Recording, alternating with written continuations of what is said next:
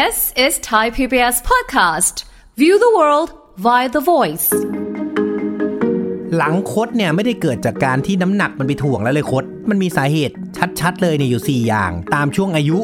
ไม่ได้เป็นตามโรค เป็นตั้งแต่เกิด เป็นในช่วงเด็ก เป็นในช่วงวัยรุ่น และเป็นในช่วงแก่ ถ้าองศามันเป็นน้อยๆก็ไม่ต้องไปยุ่งมัน ถ้าเป็นองศาในช่วง 20-40 องศา ถ้าเป็นในวัยรุ่นต้องให้ความสำคัญ เพราะ เราสามารถป้องกันที่จะทำให้เขาไม่ต้องผ่าตัดได้ แต่ถ้าเกิดว่าองศามันมากกว่านี้ ก็ผ่าไปทุกช่วงอายุ เพราะไม่งั้นเราจะหายใจลำบาก การไปทำไคโรแพคติก การไปยืดการไปดึง ไม่สามารถจะแก้หลังคดได้ ฟังทุกเรื่องสุขภาพ อัปเดตททุกโรคภัย ฟังรายการโรงหมอ กับดิฉัน สุรีพรวงศิตพรค่ะ This is Thai PBS podcast. สวัสดีค่ะ คุณผู้ฟังคะขอต้อนรับเข้าสู่รายการโรงหมอทางไทย PBS Podcast ค่ะ วันนี้พบกันเช่นเคยนะคะ เราจะคุยกันถึงเรื่องของการไปแบกของหนักๆนะคะ มันต้องระวังเรื่องของการหลังคดด้วยไหม หรือมันจะมีอะไรที่มันจะเป็นผลกระทบจากการที่เราไปแบกอะไรหนักๆหรือเปล่านะคะ เดี๋ยวเราคุยกับดรนายแพทย์จตุพลคงถาวรสกุล แพทย์ผู้เชี่ยวชาญศูนย์กล้ามเนื้อกระดูกและข้อจากเพจดรหมอหมี สวัสดีค่ะครับ สวัสดีครับเรื่องนี้เป็นเรื่องที่ไปเห็นเคสกรณีที่น้องนักเรียนแบกกระเป๋ากลับบ้านอ่านะที่เป็น viral ในในอินเทอร์เน็ตนี่แหละ แล้วก็อ่าแบบคือจริง ๆ ไม่ใช่หนังสือเรียนอ่าปรากฏว่าเป็นกล่องนมใช่โอ้โหใช่เยอะๆเยอะๆเยอะๆเยใช่อะแล้วเด็กแค่นั้นเนี่ยแบกกลับก็เห็นไหมคะหงายหลังอ่ายกไม่ขึ้นอ่าอ่าหรือกรณีที่บางคนอาจจะมีอาชีพที่ต้องแบกแบกหามหนักๆน่ะพวกเนี้ย มันส่งผลกระทบอะไรเกี่ยวกับกระดูกของเราอะไรยังไงคือถ้าบ้งเป็นรุ่นเราเนี่ยนะรุ่นเราเนี่ยจะรุ่คุ้นนเราเคยอ่ารุ่นเราอ้าวเดี๋ยวนี้เด็กใช้ iPad ถูกไหมโอ้อ่าเด็กมันใช้แท็บเล็ตค่ะเพราะฉะนั้นเขาจะไม่เข้าใจความรู้สึกของการที่เราต้องตัดจัดตารางสอนคำนี้จะไม่มีค่ะปัจจุบันเด็กจะไม่มีคำว่าจัดตารางสอนค่ะใช่ไหมใช่รุ่นเราเนี่ยจะมีอืมใช่ไหมแล้วก็หิ้วกระเป๋าสมัยก่อนอะค่ะ เราหิ้วกระเป๋าเหมือนถือเป๋าถังอะแต่ก่อนใช่ไหมใช่น้องๆอาจจะไม่รู้จักคำว่าเป๋าถัง แต่ถ้าเกิดว่าซึ่งรายการนี้ส่วนใหญ่เราคนอายุประมาณเรานี่แหละขึ้นไปนะเป๋าถังสมัยก่อนเนี่ยโอ้เหมือนเราโฆษณาให้เขาเนาะมันจะใหญ่เบ้อเร่อเลยนะ ถูกไหมใช่มัเป็นผงใช่ซักฟอกใช่ป่ะอ่าอ่า ซึ่งไอกระเป๋าเนี่ย คือมันใหญ่มาก แล้วตัวเราเองเนี่ย แต่ก่อนเนี่ยนะ เราก็ขี้เกียจไงเราก็ไม่เคยจัดตารางสอน เราก็ยัดมันเข้าไปหมดเลย ทุกวิชาใช่หนังสือใช่ป่ะหนาหนาๆพี่เป็นป่ะฮะเป็นอ่าเราก็ยัดทุกวิชาเนี่ยเข้าไปเลยค่ะเสร็จปุ๊บพอเราเดินเนี่ย มันก็จะเอียงไปด้านหนึ่งตลอดเวลาใช่ไหมใช่แล้วจนสังเกตว่าพอเวลาอย่างของผมเนี่ยผมต้องเดินจากที่หนึ่งไปที่หนึ่งนะผมจบกรุงเทพคริสเตียนใช่ไหมฮะแม่ทำงานโรงพยาบาลเซนต์หลุยส์อยู่ตรงกันข้ามอ่าใช่ไหมเราก็ต้องเดินข้ามสะพานลอย โคตรไกลแล้วก็ไปเข้าโรงพยาบาลค่ะแล้วตอนเช้าแม่ก็จะ ไม่ได้ไม่ได้ส่งหน้าโรงเรียนด้วย แม่จะไปโรงพยาบาลก่อนเพราะว่าเดี๋ยวตอกเวลาไม่ทันอืมอ่า เสร็จปุ๊บเราก็เดินข้ามกลับไปนะเพราะฉะนั้นพอเราเราเดินเนี่ยกระเป๋าเนี่ยมันจะเป็นความหนักของเรามากเพราะตัวเราก็นิดเดียวค่ะแต่กระเป๋าเบลเลอร์เราก็จะเอียงทางขวาก่อน แล้วเราก็เดินไปได้สัก29เราก็จะเปลี่ยนด้าน แล้วก็มาเอียงซ้ายใช่แล้วก็เอียงขวาพยายามเนี่ยมันจะเป็นอย่างนี้ใช่ไหมถ้าใครนึกถึงอดีตได้นะนี่เอาอดีตมาคุยอืมนะฮะซึ่งตอนเด็กๆมันจะเป็นอย่างนั้นนะครับ แต่ปัจจุบันเนี่ยเด็กมันสบายขึ้นเยอะค่ะนะแท็บเล็ตอันเดียวมันมันไม่มีทางที่ต้องมาเอียงตัวเลย แต่ประเด็นคือในสมัยก่อนเนี่ยแม่ก็บอกนะ บอกว่า เนี่ยลูกเราอะถือกระเป๋าหนักแล้วเดินตัวเอียงนี่อย่าตัวเอียงสิลูกโอ้พ่อแม่ทุกคนก็จะเตือนลูกหมดอะใช่นะเขาจะเตือนอยู่นี่นะ มีอยู่ไม่กี่เรื่องนะสิ่งที่เราทำกันบ่อยๆในการเตือนเด็กเล็กก็คือ นั่งดีๆอย่านั่งนอนสิลูกอืมนั่งเอาหลังพิงพนังดีๆอ่าอันนี่เรื่องที่หนึ่งอ่าใช่ป่ะสอง พอเวลาอ่านหนังสือแล้วก้มเยอะๆ โอ้ย ก้มจนหน้าจะชิดหนังสืออยู่แล้วเนี่ยอ่าย่าหรือเป็นง iPad ดิก็เดี๋ยวตาม อ่า เดี๋ยวหลังคดเออเนี่ยเดี๋ยวหลังใช่ไมค่อมหมด อ่า หรือยกกระเป๋า เอ้ยอย่าเดินตัวเองสิลูกเสียบุคลิกเออเดี๋ยวมันมีปัญหา ใช่ไหมฮะตกลงมีอ่าไหมซึ่งต้องบอกอย่างนี้นะ ร่างกายคนเราเนี่ย กระดูกเด็กเนี่ยนะฮะมันมีความยืดหยุ่นค่อนข้างสูง เราไม่สามารถที่จะไป ยกของนานๆ แล้วทำให้หลังมันคดได้ทำไม่ได้นะฮะหรือความเชื่อผิดๆที่ว่า หลังคดต้องไปดัดด้วยไคโรแพคติก อืมเคยได้ยินอันนี้ อย่างเงี้ยใช่ คนเขาจะรู้สึกว่า โอ้ยหลังมันก็เหมือน ไม้ไผ่ ใช่ไหมสามารถดัดได้ ไม่ใช่เหรอหลังคนเราเนี่ยนะ มันเหมือนต้นไม้ใหญ่ คิดอย่างนี้ กระโดดถีบมันยังไม่ล้มเลย กระโดดถีบมันยังไม่งอเลยเออแต่ถ้าหักมันหักเลย เออ ไม่ยืดหยุ่นเลยนะ ไม่มีถูกต้คองวามแบบ แต่ผู้ใหญ่ส่วนใหญ่ก็จะคิดว่า ไอ้กระดูกเด็กเนี่ยนะ มันเหมือนไม้ไผ่ ใช่กระดูกเด็กเนี่ยมันเหมือนไม้ไผ่ แต่หลังเด็กเนี่ยมันมีโครงสร้างที่ไม่เหมือนไม้ไผ่ เพราะว่ามันแข็งแรงกว่านั้นเยอะนะฮะ ถ้าหักก็คือหักเลย ถ้ายุบคือยุบเลยนะครับ เด็กเนี่ยเขาจะไม่ค่อยหักเท่าไหร่ แต่เขาจะยุบซะมากกว่า มันอ่อนไหมมันอ่อนใช่ค่ะแต่โครงสร้างมันไม่ได้แบบสามารถเอามาดัด โยกได้อย่างนั้นนะถ้าเกิดว่าเรายกของหนักปุ๊บมันก็จะเอียงแค่นั้นเอง แต่ว่าภาวะหลังคดของเด็กเนี่ยนะจริง ๆ แล้วหลังคดเนี่ยนะฮะมันแบ่งเป็นแค่สี่แบบ อันนี้จำไว้เลยนะสี่แบบหนึ่งคดแต่กำเนิดนะหลังคดคืออะไรก่อนนะฮะหลังคดคือกระดูกหลังปกติเป็นรูปสี่เหลี่ยมนะครับอ่าหลังคดคือพอเวลาเราเดินเนี่ย หลังมันจะเอียงไปทางด้านซ้ายหรือทางด้านขวา ต่างจากคำว่าหลังค่อม หลังค่อมคือเอียงมาทางด้านหน้าค่ะใช่ไหมฮะหลังแอนคือเอียงมาด้านหลังค่ะอ่าเพราะฉะนั้นปัญหาของบุคลิกภาพที่เกิดจากกระดูกหลังมีแค่นี้นะทีนี่หลังคดเอาหลังคดก่อนนะ มันเกิดได้สี่อย่างหนึ่งเกิดแต่กำเนิด ถามว่ากำเนิดแล้วมันเกิดได้ไง ก็ไอกระดูกหลังปกติเป็นสี่เหลี่ยม มันกลายเป็นรูปสี่เหลี่ยมคางหมู อืมสี่เหลี่ยมคางหมูคือ ด้าน ขวาอาจจะเตี้ยกว่าด้านซ้าย เมื่อมันเตี้ยแต่กำเนิด มันก็คดแต่กำเนิดเอ่อมันเป็นเรื่องของการเอ่อพัฒนาการโคงสร้งที่อยู่ในเในท้องแม่ค่ะ อ่า เพราะฉะนั้นสิ่งพวกเนี้ยพอเวลาเกิดมาปุ๊บเนี่ย สังเกตว่าพอเวลาคลอดอะ มันจะมีหมอเด็กเข้าไปรับเด็ก หมอเด็กที่รับเด็กเนี่ยแหละเขาจะเช็ค มันเช็คของอะค่ะ อ่า มันขอออกมาจากศูนย์อะใช่ไหมอ่า QC เช็คซะหน่อยโทรศัพท์ออกจากศูนย์อะก็ต้องอ่าเช็คว่าเออเฮ้ยมันมีเคสครบไหมอะไรครบไหมเหมือนกัน เท้าเป็นเท้าปุกหรือเปล่าค่ะข้อสะโพกหลุดหรือเปล่า หลังคดหรือเปล่าอันเนี้ย ส่วนใหญ่อ๋อหมอที่เด็ก ที่ว่าจับขาชูอ่าจับขึ้นขามาตีแล้วตูดเลยเนี่ยาอันนี้สมัยนี้ก็ไม่ขนาดนั้นละอ๋อเราไม่เหรออ่า ส่วนใหญ่เขาก็เอ่อเขาจะดูดเอาไอตัวเสมหะไมโครเนียมฮะเอาเสมหะที่อยู่ในคอเนี่ยออก เสร็จปุ๊บ เด็กมันก็ร้องเองแล้วไม่ต้องตีค่ะตูดหรอกค่ะปกติพอเอาอะไรเข้าไปกวนๆมันมันก็สามารถที่จะร้องเองได้ละค่ะนะแล้วก็ดูเรื่องหลังเรื่องอะไรพวกเนี้ย อันเนี้ยเขาเรียก กระดูกหลังคดแตกกำเนิด หรือ congenital scoliosis คือถ้าเกิดว่าหลังคดแตกกำเนิดนะ ส่วนใหญ่มักจะลงท้ายด้วยการผ่าตัด เพราะว่ามันไม่สามารถแก้ตัวเองได้ และนับวันมันจะอยู่ในแย่ลง ต้องรีบผ่าเลยไหมอ่าส่วนใหญ่เราจะรอสักพักหนึ่งก่อน มันจะมีช่วงเวลาของมันในแต่ละโรคแล้วก็ค่ะแต่ละองศาด้วยอ่านนะครับสองจูวินายสโคลิโอซิสก็คือเป็นหลังคดที่ไม่ใช่เป็นแต่กำเนิด แต่ว่ามาพัฒนาในช่วง หลังจากเป็นทารกก็คือเป็นช่วงเด็กเล็กนะฮะจูวินายแปลว่าเด็กเล็ก ก่อนที่จะเป็น adolescent ก็คือวัยรุ่นค่ะนะอ่ามันก็จะมี congenital มันแปลว่าเกิดการพัฒนาที่ผิดปกติ ก็คือเป็นแต่กำเนิดสองคือจูวีนายก็คือเป็นในเด็กเล็ก ตั้งแต่ 3 ถึง 8 ขวบ หลังจากนั้นเนี่ยก็จะเป็น adolescent คือถ้าเป็นจูวีนายเนี่ยมันมักจะสัมพันธ์กับโรคหลาย ๆ โรคนะครับค่ะ นะแล้วก็จริง ๆ มันมันแต่ละชนิดเนี่ยนะมันจะมีความสัมพันธ์กับเช่น เพศชายเพศหญิงนะฮะแต่พวกนี้เนี่ยมันก็จะเป็นจากภาวะที่เส้นเอ็นหรือมีการอักเสบเรื้อรังอะไรพวกนี้นะครับนะอีกอันหนึ่งก็คือ adolescent adolescent scoliosis เนี่ยมันจะมาด้วยกับคำว่า idiopathic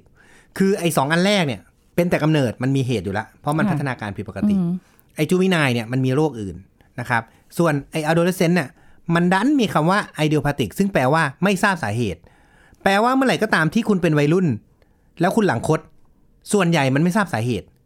เพราะมันไม่ทราบสาเหตุจริง ๆ อยู่ดีๆ มันก็คด โอ้มันมีทฤษฎีมากมายเลยฮะ ว่าเอ้ยทำไมหลังคด เพราะอย่างนี้ตั้งแต่เด็กเล็กจนกระทั่งถึงวัยรุ่นเนี่ยนะเราไม่เคยสูงเร็ว ถูกไหมกระดูกเราไม่เคยยืดเร็ว แต่ไอ adolescent เนี่ยมันเป็นช่วงที่กระดูกมันยืด อืมอ่า ผู้หญิงช่วงไหน ช่วงก่อนมีประจำเดือนสองค่ะปี คือผู้หญิงเนี่ยนะ หลังจากมีประจำเดือนไปแล้ว หลังจากนั้นสองปีจะหยุดโต จะไม่มีการยืดละค่ะเพราะฉะนั้นถ้าเมื่อไหร่ก็ตามที่เด็กยังไม่มีประจำเดือนหรือกำลังจะมีพอดีเนี่ย แล้วดันเป็นหลังคดเนี่ย ส่วนใหญ่พวกเนี้ยโอ้โห ต้องดูแลอย่างดี เพราะพอมันยืดปุ๊บเนี่ยจากองศาห้าองศามันจะกลายเป็น30 40องศาได้อย่างรวดเร็ว ถูกไหมเพราะหลังคดอยู่ดีๆ เนี่ย พอมัน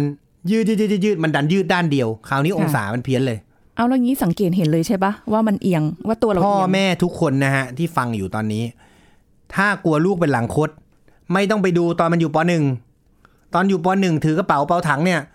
มันไม่มีทางคดหรอกอ่ามันจะไปคดตอนช่วง ถ้าผู้ชายเนี่ยนะ ก็ช่วงโตเร็วๆอะประมาณ14ขวบ ถ้าผู้หญิงประมาณ12ผู้หญิงมักจะมีประจำเดือนตอนประมาณป .5 ถึงป .6 อ่าถ้าเป็นเทียบนะ ผู้ชายเนี่ย ถ้ามันจะคดมันจะคดม2ถึงม .4 ค่ะถ้าผู้หญิงเนี่ยมันจะเป็นประมาณป .6 ถึงม .2 อันนี้คือนะช่วงเวลาสังเกตเลย ถูกต้องอืมคือเพราะว่าพอเอ็กซเรย์กระดูกเนี่ยถ้าเป็นหมอเนี่ยเราจะมีทรายต่างๆ คือกระดูกยังไม่ปิด อ่าดูมือ ดูกระดูกเชิงกรานว่า มันกระดูกมันปิดหรือยัง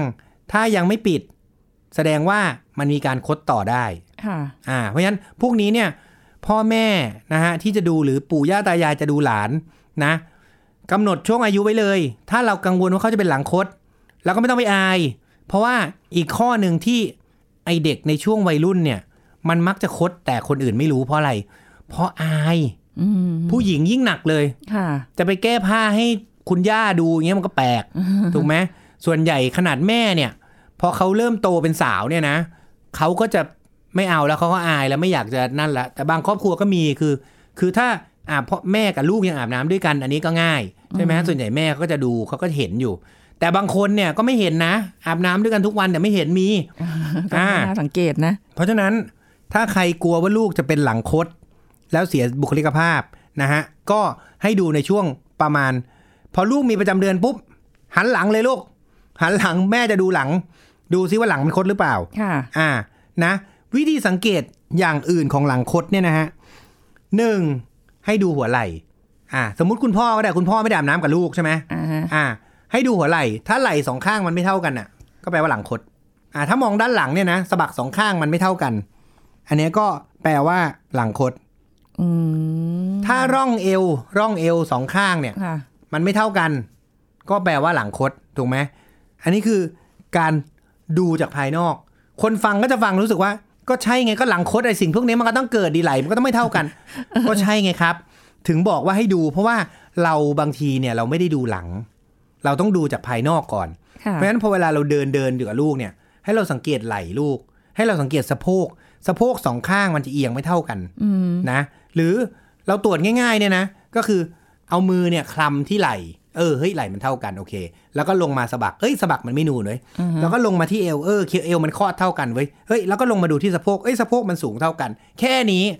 นะ ถ้าเราเช็คแค่นี้เราไม่ต้องเปิดดูหลังก็ได้กำลังนึกถึงอันนี้อยู่ว่าถ้าสมมติว่าไหลไม่เท่ากันใช่ไหมเอียงนิดนึงอ่าหรืออะไรก็แล้วแต่เนี่ย จะไปนึกถึงว่า เฮ้ย ขาไม่เท่ากัน อ่า คือขาไม่เท่ากันส่วนใหญ่เป็นที่สะโพกอ่าจะไม่ได้เป็นที่ไหล่ นะอ๋อขาไม่เท่ากันมักจะเป็นที่สะโพกแต่มันไม่ได้แบบเอียงให้เห็นเหรอแบบ เพราะอะไร พอสะโพกมันเอียงปุ๊บเนี่ยมันจะสามารถ correct ตัวเองได้ละอ๋อเหรอคือแบบสะโพกดึงตัวจะเองสาขึ้นมารถแก้ขาได้อืมอ่า เพราะฉะนั้นหลังจะตรงเหมือนเดิมค่ะอ่า สะโพกจะเป็นตัวแก้ขา ขาสั้นยาวเนี่ย ประมาณสัก1.5เซนสะโพกเราจะแก้ให้เองเลย ค่ะอ่าโดยที่เราจะไม่รู้เลยว่าขาเราสั้นยาว1.5เซนอ๋อแต่อันนั้นก็ไม่ได้มีปัญหาอะไรใช่ไหมอันนั้นจะไม่มีปัญหากับหลังอ๋อนะฮะ คือบางทีสะโพกมันไม่เท่ากันเฉยๆถ้าจับแล้วสะโพกไม่เท่ากันแต่ไหล่เท่ากันแปลว่าปัญหาอยู่ที่ขาขาอ่า แต่ถ้าเกิดว่าจับแล้วสะโพกไม่เท่ากัน ไหล่ไม่เท่ากันค่ะอันนี้ปัญหาอยู่ที่หลังค่ะนะฮะอันนี้ก็คือเป็นปัญหาของเด็กวัยรุ่นนะอย่าลืมอันนี้สำคัญนะสำคัญมาก เพราะว่าถ้าพ้นช่วงนี้ไปแล้วเนี่ย พอมันคดหนักไปแล้วเนี่ย สุดท้ายมันต้องผ่าแน่ๆถามว่าทำไมเราต้องรู้เร็ว คือเด็กเนี่ยนะ ถ้าอยู่ในช่วง20น้อยกว่า 20 องศานะค่ะถ้าน้อยกว่า 20 องศา เราอาจจะไม่ต้องทำอะไรเลย ถ้าอยู่ในช่วง 20ถึง40 องศา เราต้องใส่ตัวล็อกค่ะเขาเรียกว่าเบรสแต่ไอตัวล็อกตัวเนี้ยนะ ในอดีตเนี่ย ใส่ 23 ชั่วโมงถอด1ชั่วโมงอือหืออ่า ปัจจุบันเนี่ย มันใส่เฉพาะตอนไปโรงเรียนค่ะตอนนอนถอดได้ อ่า มันก็สบายขึ้น แต่ว่ามันอึดอัดเด็กไม่ค่อยชอบใส่หรอก นะฮะอันนี้ก็จะช่วยลดการโปรเกรสนะลดการพัฒนาขององศาเพิ่มขึ้นนะลดการเพิ่มองศานะแต่ไม่ได้ทำให้องศามันน้อยลงนะ เราใส่ตัวล็อกตลอดเกือบ 24 ชั่วโมงเนี่ย มันยังไม่ทำให้องศาน้อยลงเลยนะเข้าใจไหมฮะ มันทำให้องศาไม่มากขึ้น แล้วมันต้องใส่ระยะเวลายาวนานแค่ไหนอะกี่เดือนเป็นหรือไม่นานมากฮะสองปีเท่านั้นเองโอ้ยก็อย่างที่บอกโอ้ยเด็กเนี่ย มันจะยืดในช่วงสองปีใช่ไหมล่ะอืมเราก็ใส่ในสองปีนั้นน่ะ ทีนี้หมอเขาจะนัดมาทุกหกเดือนนะ ถ้าหกเดือนองศามันเพิ่มขึ้นเกินหกองศาก็คือเดือนละหนึ่งค่ะองศา อันนี้ก็ต้องผ่า งั้นแสดงว่าคือพอถ้าอยู่ในช่วงของอะเด็กผู้ชายอย่างเงี้ยอ่าอย่างที่อายุตามที่อายุที่หมอหมีบอกอะ คือต้องดูตั้งแต่ตรงนั้นเลยต้องรีบเลย ใช่ ตั้งแต่ไหมจุดนั้นเลยคือ โอ้โหอะสมมุติเราดูละ เฮ้ยหลังเด็กมันคดนะผิดปกติอือฮึไปเอ็กซเรย์ก่อน เอ็กซเรย์เราก็จะทำเป็น long film ก็คือเอ็กซเรย์ยาวเลย นะแล้วเราก็ดูองศาพอเราวัดองศาเสร็จปุ๊บเนี่ย ถ้ามันอยู่ในช่วง 20 องศาไปกลับบ้านก่อนดูอาการ แต่ถ้าเกิดมันอยู่ในช่วง 20ถึง40 องศา เราก็บอกว่า อันนี้คุณแม่ต้องอาจจะให้น้องเขาตัดตัวล็อกละแล้วใส่ตัวล็อกยาวเลยนะ ใส่ประมาณ 12 ชั่วโมงอะแล้วก็ถอด 12 ชั่วโมง ใส่ครึ่งวันอะแต่เด็กวัยรุ่นนะปัญหาคือมันดื้อนะโอ้มันก็ไม่น่าจะเขาไม่มันอยากไม่จะมาใส่ใส่หรอกไปโรงเรียนมันก็ถอดแล้ว ซึ่งอันนี้เนี่ย อันนี้มันต้องอยู่ที่คอมมิ n นิเคชันคือต้องอยู่ที่การพูดคุยละค่ะ นะคุณพ่อคุณแม่ต้องต้องบอก ซึ่งถ้าพูดถึงความหล่อสวยในอนาคตอะเด็กเขายอมใส่อยู่แล้วล่ะแต่ถ้าไปบอกเพื่อสุขภาพเพื่อนู่นเพื่อนี่ไม่ยอมอะคนสมัยนี้อยากหล่ออยากสวยโอ้ยแต่มันสองปีเลยนะ แต่มันก็จำเป็นทุก 6 เดือนก็ต้องมาเอ็กซเรย์บางคนเนี่ยใส่ตัวล็อกเสร็จปุ๊บนึกว่าเออจบแล้วไม่มีอะไร หายสาบสูญไปเลยอีกสองปีมาอีกทีองศาไม่เกินละอ้าวอ่าเกินเสร็จปุ๊บเนี่ยคือผ่าตัดเนี่ยนะ มันช่วยแต่ว่าการผ่าตัดหลังคดเนี่ย มันผ่ายาวมากนะ เพราะว่าสมมุติว่าองศา ที่มากที่สุดมันอยู่ที่กระดูกหลัง กระดูกหลังมันมี 12 อันนะ สมมติกระดูกหลังเนี่ยอันที่คดเนี่ยนะมันไปอยู่อันที่5ที่6เนี่ย อันนี้ก็ยังดีหน่อย แผลจะยาวประมาณสัก 15เซนค่ะหรือ 20เซนนะฮะ แต่ถ้าเกิดหลังคดมันไปอยู่ตรงช่วงกระดูกหลังอันที่ 12 อันนี้เขาต้องล็อกยาวเลยนะ ก็คือเอาเป็นว่าแผลเนี่ยบางทีตั้งแต่คอต้นคอเนี่ย ลงมายันก้นกบเลยอะยาวเฟ้ยเลยอะแผลมันจะยาวมาก โอ้โห ถ้าเราป้องกันการผ่าตัดได้ก็จะดีกว่าอืมนะทีนี้ผ่าเสร็จปุ๊บมันก็มีข้อดีนะ เด็กจะสูงขึ้นทันที เพราะตอนแรกมันคดไงมันเตี้ยอ๋ออ่าพอผ่าเสร็จมันมีเด็กคนหนึ่งสูงร้อยหกแปดค่ะผ่าเสร็จสูงร้อยเจ็ดสี่เดี๋ยว อ่า เพิ่มขึ้นมาตั้งใช่เด็กผู้หญิง ใช่จากร้อยหกแปดขึ้นเป็นขึ้นแบบสามเซนหกเซนสี่เซนบ้างมีค่ะนะห้าเซนมี คือเฮ้ยพวกนี้เขาจะพวกนี้มันมีความหมายนะ การสูงกี่เซนกี่เซนเนี่ยถึงแม้จะเซนเดียวฉันก็โอเคอ่านะอ่าเออสำหรับทุกคนมันใช่ไหม ความสูงเนี่ยมันทำให้เราดูดีขึ้น อันนี้เป็นเรื่องปกติอืมนะ อันนี้ก็คือหลังคดแบบที่สามซึ่งเราให้ความสนใจค่ะคือแบบที่หนึ่งเนี่ย มันทำอะไรไม่ได้อะใช่ไหมล่ะอ่ามันมายังไงก็ต้องรับกรรมค่ะเออมันเป็นกรรมเก่า มันเป็นสิ่งที่มาอะต้องจกพูดอย่างนี้เลยตัวคือไม่รู้มันทำไมเป็นก็ก็ต้องเรียกคำเก่า ถ้าคนไทยอะไอแบบที่สองเนี่ย มันเป็นจากโรคบางโรค หรือมันเป็นน้อยบบน้อยค่ะนะฮะไอแบบที่สามเนี่ย มันเจอแบบไร้สาเหตุ แล้วมันเจอกันบ่อย เจอบ่อยที่สุด แล้วมันคอนโทรลได้ควบคุมได้ค่ะนะครับ เนี่ยขนาดเราใส่ตัวล็อก 12 ชั่วโมงนะ มันยังไม่ลดองศาเลยนะอ่ามันแค่ทำให้ไม่เพิ่ม แต่คนบอกงั้นไป ไปทำไคโรแพคติก ไปดัดยืซะกึกกักกอบแกบไม่มีหรอกหายเสียตังค์ฟรี ที่สำคัญคืออะไร แทนที่จะไปใส่ตัวล็อก ดันไปดัด อ่า ซึ่งอันนี้เนี่ยมันมันไม่ช่วยอะไรเลย แล้วทำให้เราเสียเงินฟรีค่ะบวกกับ ช่วงเวลาในการใส่เบรสนะมันลดลง แต่ว่าพวกสถานที่ทำไคโรแพคติกพวกเนี้ยเดี๋ยวนี้เขาก็ตื่นตัว เขาก็จะเริ่มรู้ เอ้ย ถ้าเกิดเป็นอย่างนี้เขาก็จะไม่ทำเป็นอย่างนั้นเขาจะไม่ทำเขาก็จะเริ่มรู้ละว่า อ่า ถ้าอันนี้เขาไม่ทำดีกว่านะครับ เพราะฉะนั้นการไปดัดนะ การไปหาหมอนวด การไปยืดอะไรก็แล้วแต่เนี่ย หรือไปดึงหลังแล้วจะหายหลังคดไหม ไม่หาย เพราะจะบอกให้นะหลังคดเนี่ยเปิดแผลผ่าตัดเข้าไปเนี่ย เอามีดไปตัดเส้นเอ็นเนี่ย มันยังไม่ค่อยอยากจะกลับมาเลยอืมอ่า ต้องไปตัดเส้นเอ็นที่หลังนะ แล้วเราค่ะต้องเอาเป็นเหมือนสิวเนี่ยไปเซาะเซาะเซาะให้มันกลับมา แล้วพอตอนจะกลับเนี่ยไม่ใช่แค่เซาะอย่างเดียว เราต้องเอาเหล็กเนี่ย ไปเป็นตัวงัดให้มันกลับมาเป็นตรง ซึ่งตรงเนี่ยก็อาจจะไม่ตรงร้อยเปอร์เซ็นด้วย อาจจะเหลือสักประมาณห้าองศาอะไรเงี้ย ฟังดูแล้วมันเหมือนกับว่าคำว่าหลังคดเนี่ยเออมันไม่ใช่โรคหรอกแต่มันเป็นอาการใช่ปะใช่แต่มันรู้สึกแบบเออมันก็ไม่น่าจะมีปัญหาเลยเนาะก็หลังคดอะถ้าเอียงก็เอียงไปอ่าปล่อยให้เอียงไปเลยคำได้ถาไหมมดีมาก คือว่าคดแล้วไง แก้ทำไมอ่าใช่ไหมคดแล้วไงอะเออสมมุติเราบอก ก็ไม่เป็นไรไม่สวยก็ช่างมันไม่อยากผ่า ถ้าเกิดว่าองศามันเกิน 50 องศามันจะมีปัญหาได้ เพราะว่าปอดคนเราเนี่ยนะฮะมันอยู่ตรงหลังใช่ไหมล่ะ มันขึ้นอยู่กับหลัง ถ้าเราลองสังเกตนะ ถ้าเรายืดตัวเยอะๆนะ แอนแอนหลังเยอะๆนะอ่าแล้วหายใจลึกๆอะ จะหายใจไม่ค่อยสะดวก แต่พอเราก้มหลังอะแล้วเราลองหายใจลึกๆมันจะหายใจง่ายกว่า เพราะอะไรถ้าเราหลังคดเนี่ยนะ มันจะทำให้มันมีการก้มของหลังเนี่ยน้อยลงไปด้วย เพราะว่ามันคดมันจะทำให้เกิดหลังแอนด้วย คดบวกแอนเนี่ยจะทำให้วอลลุ่มหรือปริมาตรในการหายใจในปอดอะมันลดลงอืมอ่า เมื่อมันลดลงปุ๊บเนี่ย จะทำให้เราเหนื่อยง่ายค่ะ เพราะฉะนั้นหลังคดที่มากกว่า 50 องศาจะมีปัญหาเรื่องการหายใจอืมอ่า เพราะฉะนั้นส่วนใหญ่เขาเลยแนะนำว่า ถ้ามากกว่า 50 องศาให้ผ่าแก้ค่ะเพราะไม่งั้นเราจะมีปัญหาเรื่องของการหายใจได้ไม่เราจะว่าเหนื่อยง่าย ไม่ว่าจะอยู่ในช่วงวัยไหน ไม่ว่าจะใช่หอายุไหนอืมองศาเดียวกันคือห้าสิบหน้าอก 50 ถ้าตรงเอวเนี่ย30ค่ะองศานะครับ เพราะฉะนั้นถ้าองศามันมากกว่านี้โอ้นะ ก็จะมีปัญหาทำไมหลังถึงต้อง 30 องศาเพราะถ้าหลังมากกว่า30องศาการเดินมันจะเดินลำบากค่ะเพราะมันเอียงตัวมันเอียงอืมนะ อะเราพูดกันมามากกับอันที่สามอันสุดท้ายคือกระดูกหลังเสื่อม แล้วเลยคดอ้าว อ่า ไม่คือคอล่อมย่างนี้นะปกติแล้วเพราะว่าเวลาคนเราสูงอายุขึ้นมาเนี่ยค่ะเรามักจะเห็นอย่างเดียวเลยคือหลังค่อม ค่อมเพราะอะไรเพราะกระดูกมันบาง แล้วมันก็ค่ะยุบยุบยุบยุบลงมาใช่ไหมเลยค่อมค่ะใช่ แต่อันนี้เป็นอีกเรื่องหนึ่งคือพอเวลาเรา ใช้งานหลังไปเรื่อยๆเนี่ยพอหลังมันเสื่อมเนี่ยนะหมอนรองกระดูกมันจะเสื่อมใช่ไหมเสื่อมเสร็จปุ๊บหลังมันจะเกิดการเคลื่อนก่อน มันจะเป็นสเต็ปหมอนรองกระดูกหลังเสื่อม กระดูกเคลื่อนหน้าหลัง พอเคลื่อนหน้าหลังเสร็จปุ๊บมันจะเคลื่อนซ้ายขวาค่ะแล้วกระดูกหลังมันจะเอียง แต่ปัญหาของเคสเมื่อกี้เนี่ยในเด็กวัยรุ่นกับเคสคนแก่เนี่ยจะต่างกันมากคือ คนแก่ถ้าเราผ่าเราจะไม่สามารถเอากลับมาตรงเหมือนเดิมได้ แต่เด็ก มันเป็นไม้ไผ่ใช่ไหมมันนิ่ม เราแก้ปุ๊บเนี่ยมันกลับมาตรงเลย หรือเกือบตรง แต่คนแก่เนี่ยส่วนใหญ่ที่เราหลังคดเนี่ย แล้วมันจะปวดมาก เพราะว่าหลังสองข้างมันไม่ balance กันพอเวลาลุกนั่งปุ๊บปวดมากทันที นั่งก็ปวดยืนก็ปวดเดินก็ปวดโอ้ยบางคนยืนก็ไม่ได้โอ้ยพวกนี้เนี่ยส่วนใหญ่การแก้ก็คือ เอาเหล็กไปเสียบดามไว้เฉยๆเราไม่สามารถแก้ให้กลับมาตรงได้ แต่เรายึดไว้ไม่ให้มันเป็นเพิ่มได้ อาจจะแก้ได้บ้าง แต่ว่ามันมันไม่สามารถแก้ได้เหมือนเดิม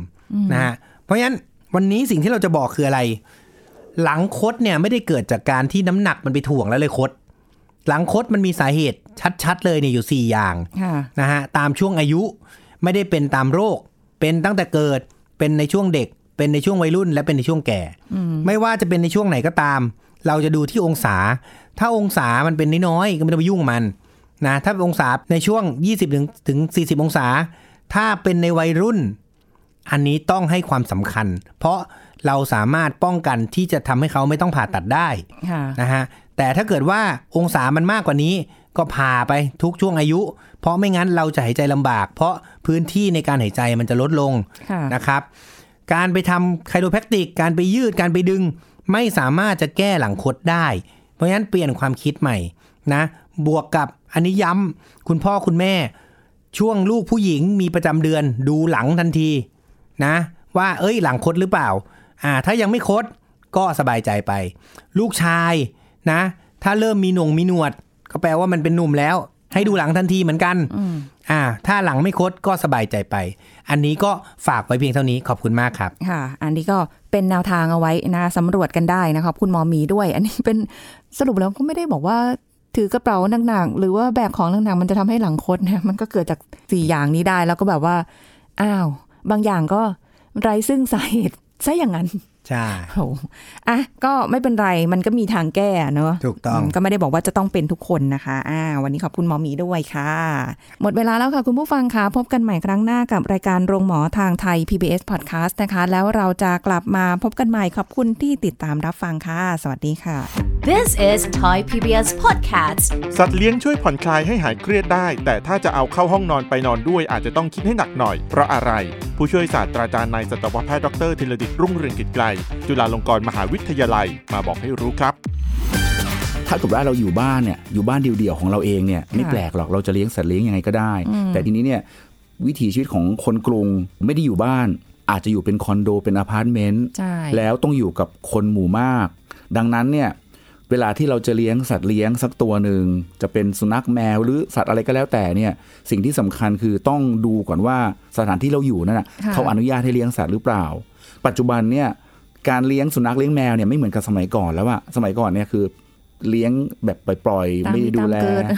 แต่เดี๋ยวนี้เนี่ยมีการเอาใจใส่มีการอยู่เป็นเพื่อนกันมากขึ้น ดังนั้นเนี่ยค่ะหลาย ๆ คอนโดหลาย ๆ อพาร์ตเมนต์ จะมีโซนที่อนุญาตให้เลี้ยงสัตว์ ทีนี้ความผูกพันต่างๆเนี่ยก็ค่อนข้างเยอะอาจจะไม่ไม่เหมือนสมัยก่อนที่แบบปล่อยให้นอนนอกบ้านแล้วแต่ตอนเนี้ยขยับเข้ามานอนในบ้าน อยู่ด้วยกันกับคนเลย แทบจะกินข้าวด้วยกัน ร่วมเตียงเคียงหมอน นอนอยู่บนเตียงด้วยกันค่ะก็มีถามว่าอันตรายไหมหรือว่ามีความเหมาะสมหรือเปล่า อันที่หนึ่งขึ้นกับความผูกพันของระหว่างเจ้าของกับสัตว์เลี้ยงตรงนั้นค่ะกับอีกอันหนึ่งคือขึ้นอยู่กับสุขอนามัย